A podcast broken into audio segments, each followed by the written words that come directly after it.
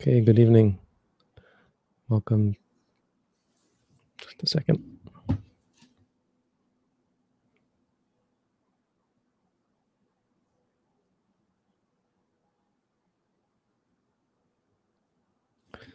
Okay, good evening.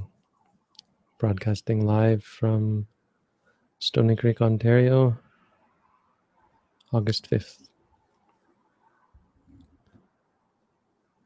Today's rather long quote is actually a story that the Buddha told. Funny thing about this story is um, it's not clear where it came from. It seems to have been passed down uh, and used in, in used by many teachers from different religions or you know from different parts of India. So very different teachers have this has popped up in different places. So it may not have been the Buddha who originally said it. But it's an apt allegory, I think is what you call it. It's like Aesop, an Aesop's fable of the blind men and the elephant. In fact, maybe it is found in Aesop as well. I'm not sure. But you can look it up on Wikipedia. There's interesting background about it. Anyway, as it relates to Buddhism, quite apt. We liken this, liken the situation that we find in the religious world to the idea of a blind man and the elephant. Blind blindness and the elephant the interesting thing there's two two two interesting points in this story. The first is the blindness how blindness um, leads to you know, thinking something is other than what it is. Blindness is what uh, of course uh, it creates confusion. But um, the other part of the story is the idea of them getting angry at each other and so that's not physical blindness doesn't necessarily make people angry individuals doesn't make people fight. But why this allegory is actually quite more apt is because um, blindness in buddhism the blindness of defilements the blindness of ignorance blindness of true uh, wrong view and, and avidya is actually what leads to getting angry so just as these men get frustrated because they all have a different idea of things, it, it it's very much um, it's an interesting um, point that our blindness leads leads us to to desire and to aversion, leads us to fight with each other, simply because we're blind because we don't think things, you don't see things. If you if you think about it, um, all of our is one way of explaining the this concept in Buddhism or the idea of the importance of, of wisdom in Buddhism is if we all saw if they all saw the elephant clearly, there would be no no reason to fight. Likewise, uh, if all of us understood things exactly as they were, there would be no, or we would lose this reason to fight. We, all, our anger would disappear. It's, it's, a way of understanding the dependence of, on uh, of anger on ignorance. Because when you understand things, when you see things clearly, you have no reason to to to fight with anyone. All of our um, potential quarrels, potential conflict disappears. If someone says, you're a buffalo, uh, you know you're not a buffalo. And furthermore, you know why they're saying that you're a buffalo. If, if they, if someone tries to um, manipulate you or to provoke uh, an angry response in you, you know right away that this person is provoking an angry response. More importantly, you know the uh, danger of getting angry back. You know what it's going to lead to.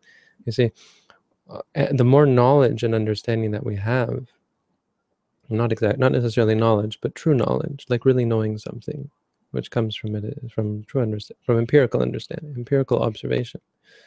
Uh, the less reason you have to get angry, the less reason you have to desire things. As you see, uh, desiring desire is actually making me more frustrated, making me more angry, uh, and so on. But this is something you find not just in. Uh, I mean, it's it's it's it's applicable to all um, on all levels. This is something you find in lay life, right? We why we fight is because we have uh, all we're all blind. Why why we fight with our families, why we fight with our friends, why we have enemies in the first place is completely due to blindness. And and just by seeing things clearly, this is the point here. Just by seeing things clearly, could we do away with this uh, the the quarrels, the the arguments that we have. But it's more pre prevalent in what he's talking about here. Um, but wanderers of other sex, when religious circles, it's even more prevalent, right? People will kill each other because they believe in a different imaginary being. You know, I believe in this imagine or this God. I mean, by imaginary, I really do mean that because you may argue that it exists, but even your argument that God exists is based on your imagination, even if he does, even if he, she, or it does exist, because you don't have anything beyond your own imagination to go by. This is why a lot of people give up Think A lot of uh, theists and deists give up trying to to understand God because they say, well, you know, whatever I think, it's it's completely based on my own imagination. I can't look around and say, "Oh, God's there." There's, there's a, you know, there's a um, something that tells me what God is like. So it's an, imaginary, and based on our our idea of what this being is, or this this entity is, uh, we fight and we argue. So. Um, totally based on on our uh, our lack of knowledge, our lack of understanding. Uh, you'll see people fighting over God. You'll see people fighting over beliefs and views. You see, even see non-religious people fighting over their beliefs and views, fighting over. We fight over ideas about. Um, yeah, mean, we're fighting over whether slavery was okay, whether women should have the right to vote. We're fighting over sexuality. Uh, we're fighting over abortions, and we it, it's it's very difficult for us to to agree. It's very difficult for us to even ourselves know what is right, and so the best we get often is, "Well, I believe," uh, which is dangerous. You know, often our belief is is based somewhat on uh, wisdom, understanding, and, and and logic, but often it's emotional or arbitrary. You know, I believe can come to be a reason to believe. You know, it, it just came to me, and well, you know, whatever, that's what I believe, without actually thinking, well, it might be wrong, and maybe I should change what I believe. That's the way we've always done it. It's what we've always believed, etc. Not a good way to do things. Blindness is very dangerous. You hurt yourself, you hurt other people, and you misunderstand, you misconceive things, conceive what is you also conceive uh, what is not there, you know, in the case of God, for example, or in, in many different ways. When you're blind, you might hear a sound and think it's a, a lion or something. Have you ever stepped on a rope uh, and jumped because you thought it was a snake? You know what I think, you know what I mean. You know what is meant here. But you even find this within Buddhism. You'll find we have a hard time agreeing with each other. And uh, this is one reason why we like to go by the texts and like to have an orthodoxy is dangerous because orthodoxy can uh, can be wrong and can lead everyone in the wrong direction. But there's often this sense people have, have some sometimes have this sense that orthodoxy in and of itself is wrong and they don't like the idea of having one view and that's much more dangerous. Because this is the difference between the truth and and imagination. The truth is singular. There's only one reality there's only one truth but it's uh, but but illusion is manifold. So either we um, well either we all agree on the same lie all believe the same lie or we all believe the truth. Once you believe the truth it's much easier than getting everyone to believe the same lie. Um, maybe not actually. You can you can get a lot of people to believe the same lie but no not really because eventually people have different ideas and there's that's where arguments break out. But if you focus what i mean to say is if you focus on the truth it's easier in the sense that there's only one truth. So once everyone's if you get people looking at the truth you don't have to worry about which truth. This is why meditation is so adaptable. You just say look you know you don't have to say become buddhist wear this these funny clothes or this funny hat or so on there's no specifics to it. It's very general and it works for everyone because truth because truth is singular. You don't have to believe. This is a key sign of the of what is true and that uh, it is not it's not specific to any group. It's um, and it's approachable by anyone. The truth is what you is you can find by yourself. Anyway so some thoughts on this I don't have much more to say. Anyone have any questions? Right, so our practice is getting to the truth. And uh, I was thinking about something, the idea of um, the, the, the difference with this simile and reality is that these guys are stuck being blind. They're going to be blind for their, li- their whole lives. We're not that way. But you think how impossible it is for a blind person to come to see. Uh, it's easier to become spiritually um, whatever the opposite of blind is see, seeing uh, but at least it's possible. It's possible for someone who's blind to come to see. I once was blind and now i see this is uh, this is how religious people describe it. They come to experience something that they hadn't experienced before. But it's a very apt apt comparison. Um, practically speaking you experience this. You start to do meditation and you just uh, realize. You don't go anywhere or become anything.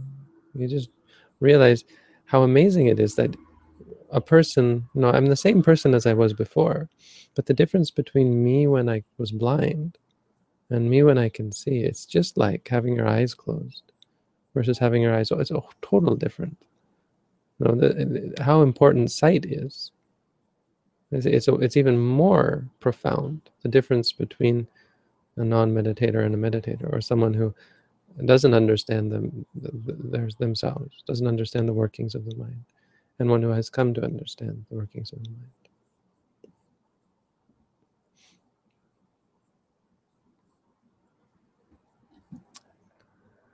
Okay, some questions. In what way does not eating past noon aid one in their practice and in their meditation specifically? Well, there's nothing about afternoon. A lot of the, the rules are just um, convention, you know, it's like a framework. It's like, why does a car have to be this shape? Why can't it be a truck? Um, but the not eating, the only eating once is much more important because it's um, it's the bare minimum. It's the renunciation of any kind of attachment to the body. So the idea is you need just this much food per day, and you do need to eat. So eating once a day uh, in is enough, and any more than that because more, eating more than that or eating in a more complicated fashion would most likely give rise to further attachment, craving, desire, etc. This is a preferable way. Eating once a day is quite effective in curing you of a lot of attachment to the body. And they say it, um, I mean, if you've ever been on a meditation retreat where they have milk in the evening or where you eat in the evening, it's very difficult to meditate when you when you when you're if you start to feel drowsy and so on.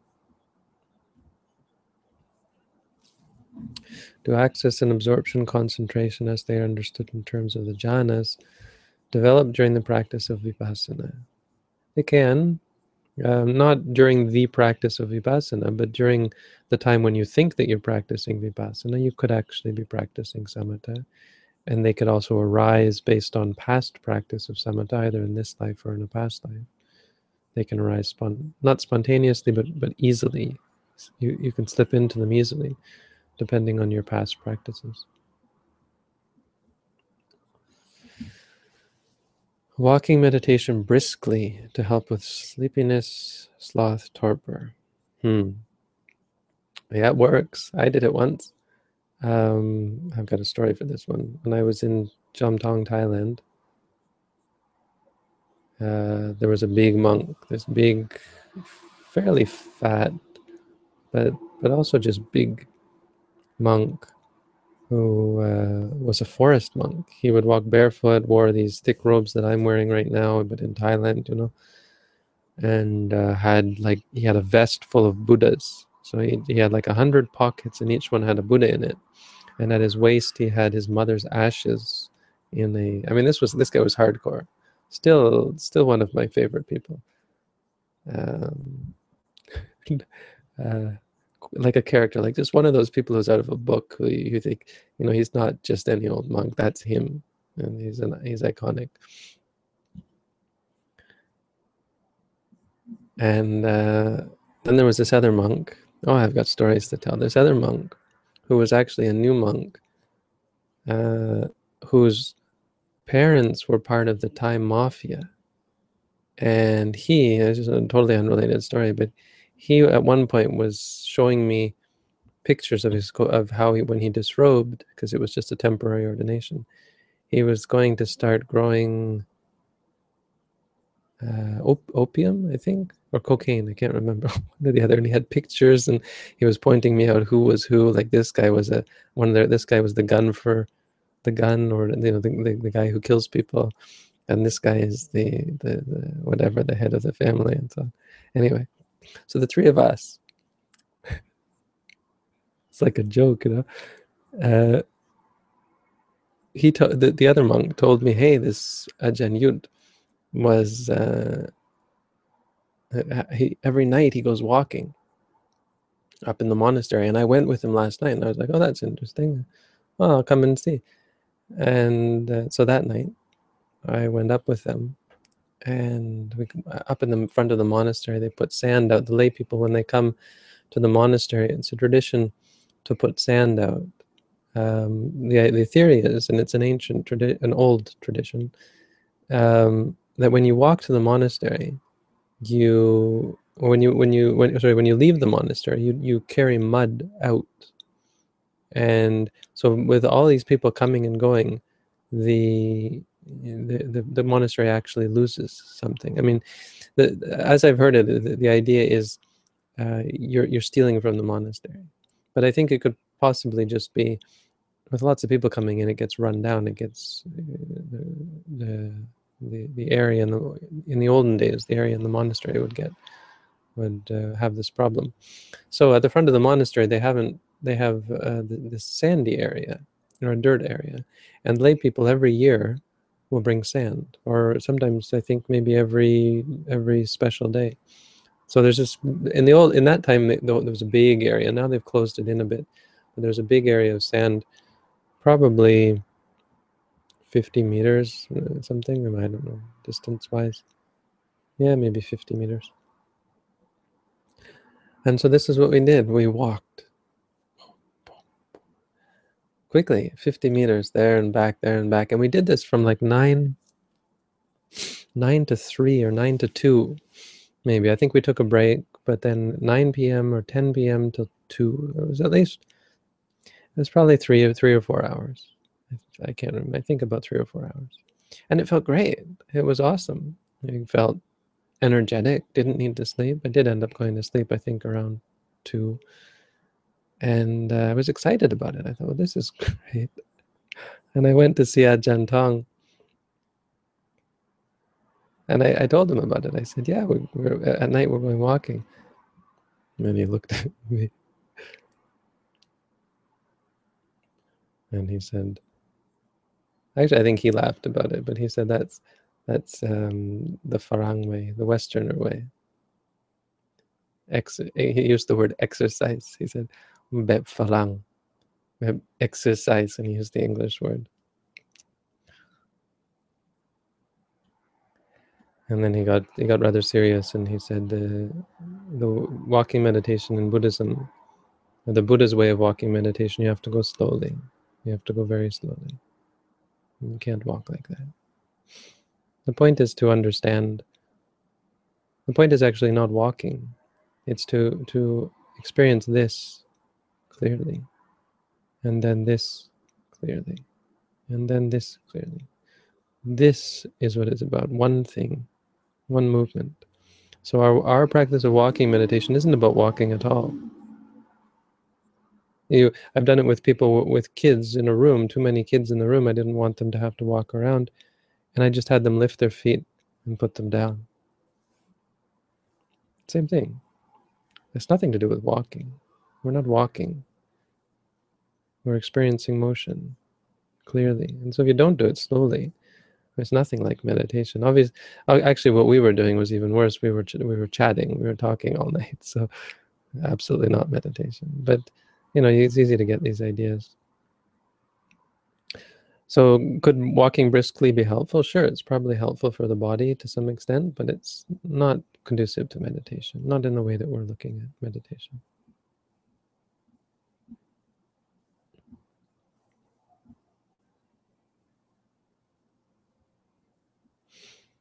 So we've got stack exchange questions.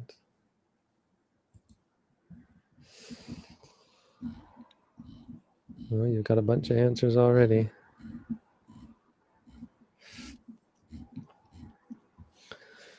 I've been dealing with negative mind states in my practice. When it gets overwhelming, I lose my sense of mindfulness and get lost in the middle of all the noise, and I guess I identify with it. Otherwise, I wouldn't feel pain when it happens. You mean physical pain or mental pain? Is it a good idea to bring back myself back to the breath? Or should I face this? I usually try to accept the experiences, experience in the moment, but it usually brings more pain because I can't see clearly what I'm going through. Hmm.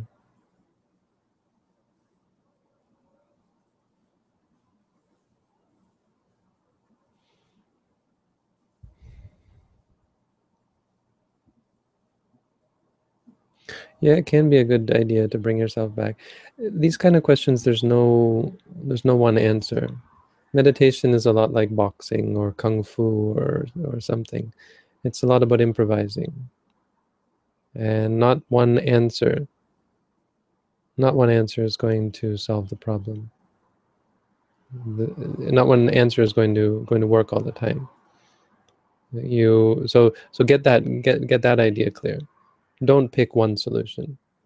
Go back to the breath, watch the stomach rising and falling, and then attack it again. You know, uh, upset, upset, overwhelmed, overwhelmed. Just remind yourself, and then it just becomes too much, and then you can try something else. Like one one way of of doing the kung fu thing is lie down instead. You, know, you feel stressed, so lie down. Do, do a lying meditation on your back, rising, falling. You might fall asleep, and when you wake up, you're able to do, you, you have a clear mind and you're able to do meditation. Or you might have a good meditation lying down. You might be have just the perfect balance. Or get up and walk. Changing postures is important. Um, sometimes there's little things you can do like changing your diet, um, eating different, eating the right food, um, drinking lots of water. I mean, these are little tricks. I'd only bring them up because just to point out that there's, it's like guerrilla warfare kind of, or like we're in a war. There's no, there's no blueprint for how it's going to go. It's chaotic. In the end, you're going to be. It's like it's like being in a war. You know, you're fighting for your life. Many people are in this state of such trauma and such uh, immense mental pain that uh, it's like being in war, being at war. And if you think of it as being a, at war, you, it's a lot easier. It's a lot more dealable. You become a soldier.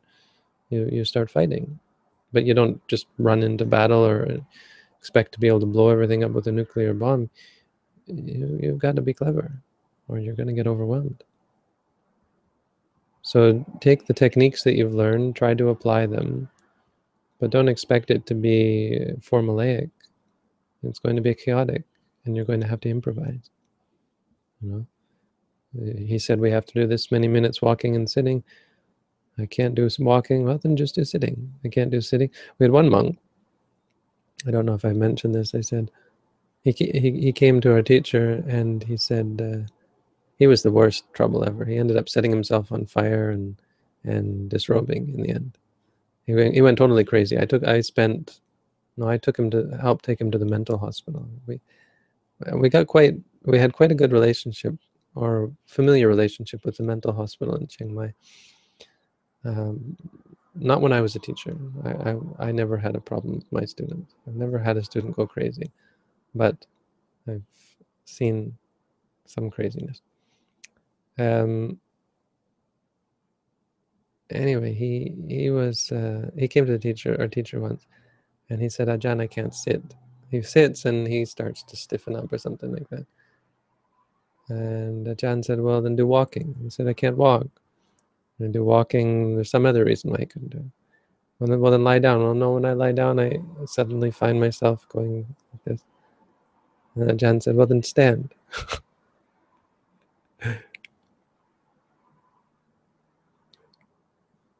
and and and he got him because he said, "Oh yeah, I can stand." So changing the posture is useful.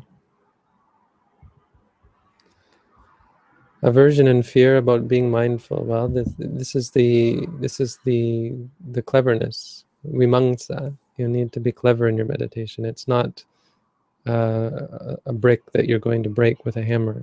A hammer doesn't work. So when you have you have to be clever and ask yourself what's the the essence of this? In this case you have aversion and fear. Focus on the aversion and fear. Forget about the pain and whatever. Now you're you're afraid and you're you have aversion or something. Focus on that. Maybe you feel guilty because you're not mindful. Focus on the guilt that feeling. Focus on what's ever there right then. That's the one formula that you can follow. The problem is that it's it's tricky because it changes and the nature of the experience changes. So getting yourself in a position where you can be mindful of it, that's the key. And you have to keep yourself, you have to keep pulling yourself back to this this present moment. And your mind's going to keep slipping away and you have to just keep bringing it back. But there's no place of mindfulness. There's no plane, sorry, plane of mindfulness. No state of plane, plane, I think you spelled plane wrong but uh, you can't have a state of pure mindfulness. You, you, mindfulness is now; it's momentary. Once you've been mindful, that's gone. You only have the next moment, whether you can be mindful in that moment or not. It's, mindfulness is moment by moment.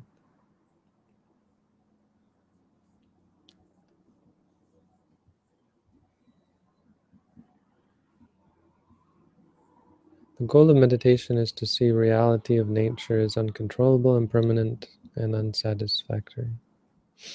Goal of meditation is nibbana, is freedom.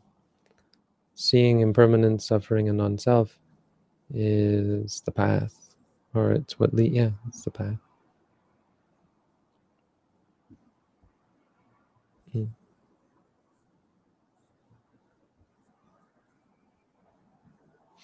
How about walking meditation when going for alms then? Yeah, it's not meditation, but walking meditation, alms alms around should be meditated, but then it's just walking, walking, walking. It's not as powerful, not as effective. I mean, can you become enlightened running? Yes, sure, you can. Is it is it easy? No. It's very difficult to do to get become enlightened as a jogger. I mean, I suppose if you were jogging and you kept it up, eventually you could get into a point where you, where it was kind of meditative. But still, it's nothing nothing like what we're doing. This one movement, because that's very easy to be aware of the, the arising and ceasing of that movement. Experience.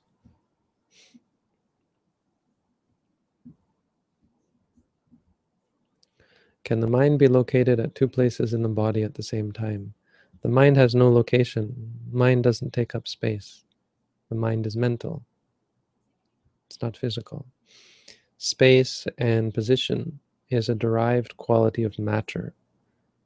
The mind is not material, so it doesn't take up space. The body doesn't exist. The space only exists as a derived quality of matter. Doesn't really, it's not not not not truly real. All that's real is experience.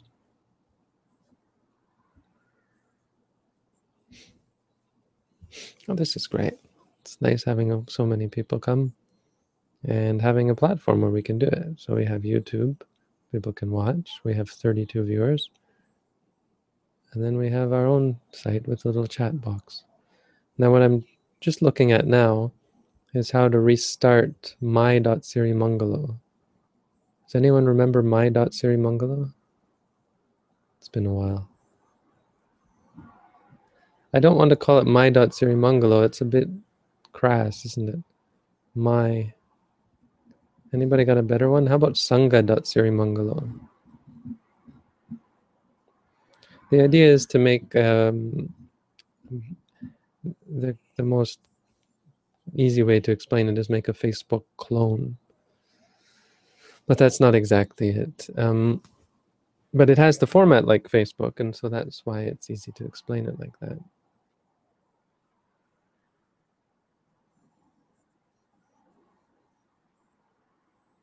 uh, is that it would be a feed where people could post links and pictures and um, you can post updates.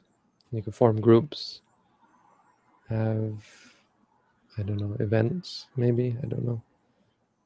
But we could, uh, yeah, it, it, it, did well. No, it was it was useful, but was, there was there wasn't as much of a group then the reason I thought about bringing it back is because now we've got seems a little bit more of a group, and this chat is is a little bit too ephemeral and simple, right? It's nice that it, it's nice in its simplicity, but limited.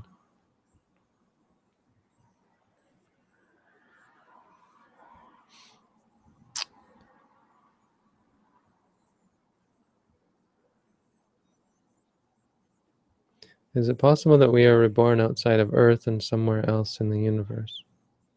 I don't know.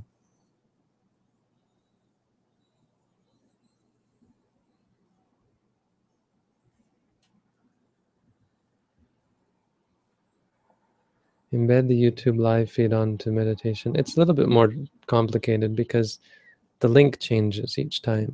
So I have to manually input the link each day. I'd have to find somewhere where I could some way to input the link. It's not a static link every day, so because each YouTube video has its own link to it. It'd be nice if there was a static link, but there isn't.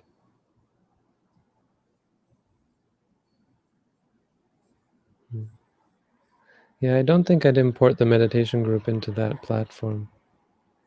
Not at first, anyway. Uh, I can see the benefit of that, but it is kind of they're two two different beasts.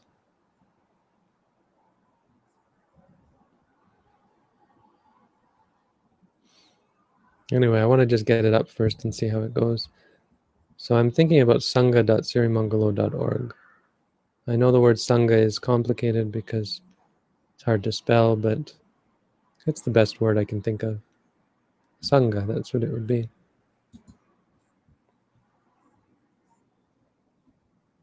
What do y'all think? I think there's a delay. I think by the time you hear what I said, it's been a few seconds already. I've gone on to talking about something else. And Robin tells me that the YouTube video is not as best as it could be. It's unfortunate. The um, we should we should investigate that, see whether it's every day or not.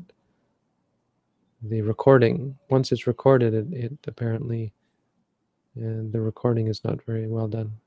Something.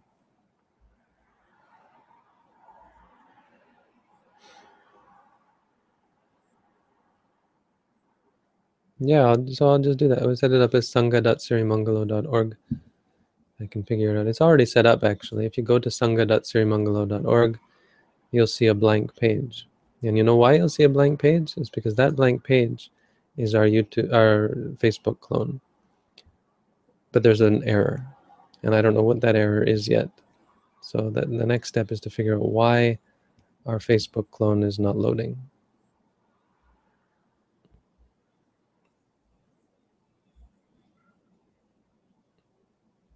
Oh, YouTube does have a 30 second delay. Whoa, that's pretty big. So if you want to, if you want real time, if you want to do this real time, better not to watch YouTube. Better to listen much more lossless. That's surprising. I'm surprised that YouTube has such a buffer. Although I guess it kind of makes sense. No, it doesn't, because if we were having a I don't know. Anyway.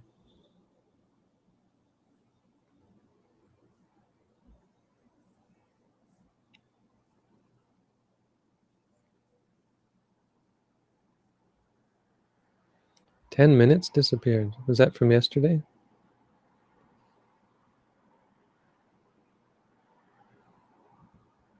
We did indeed. Okay, I'm going to end the YouTube video anyway. That's the broadcast for tonight. And uh, I think we'll get on. I'm going to get on to figure out this. So next time, tomorrow, hopefully I'll have an update um, saying we've got a new Sangha, a new online Sangha, along with our meditation page. There'll be somehow a connection with them, hopefully. Okay, so thanks for tuning in. Peace.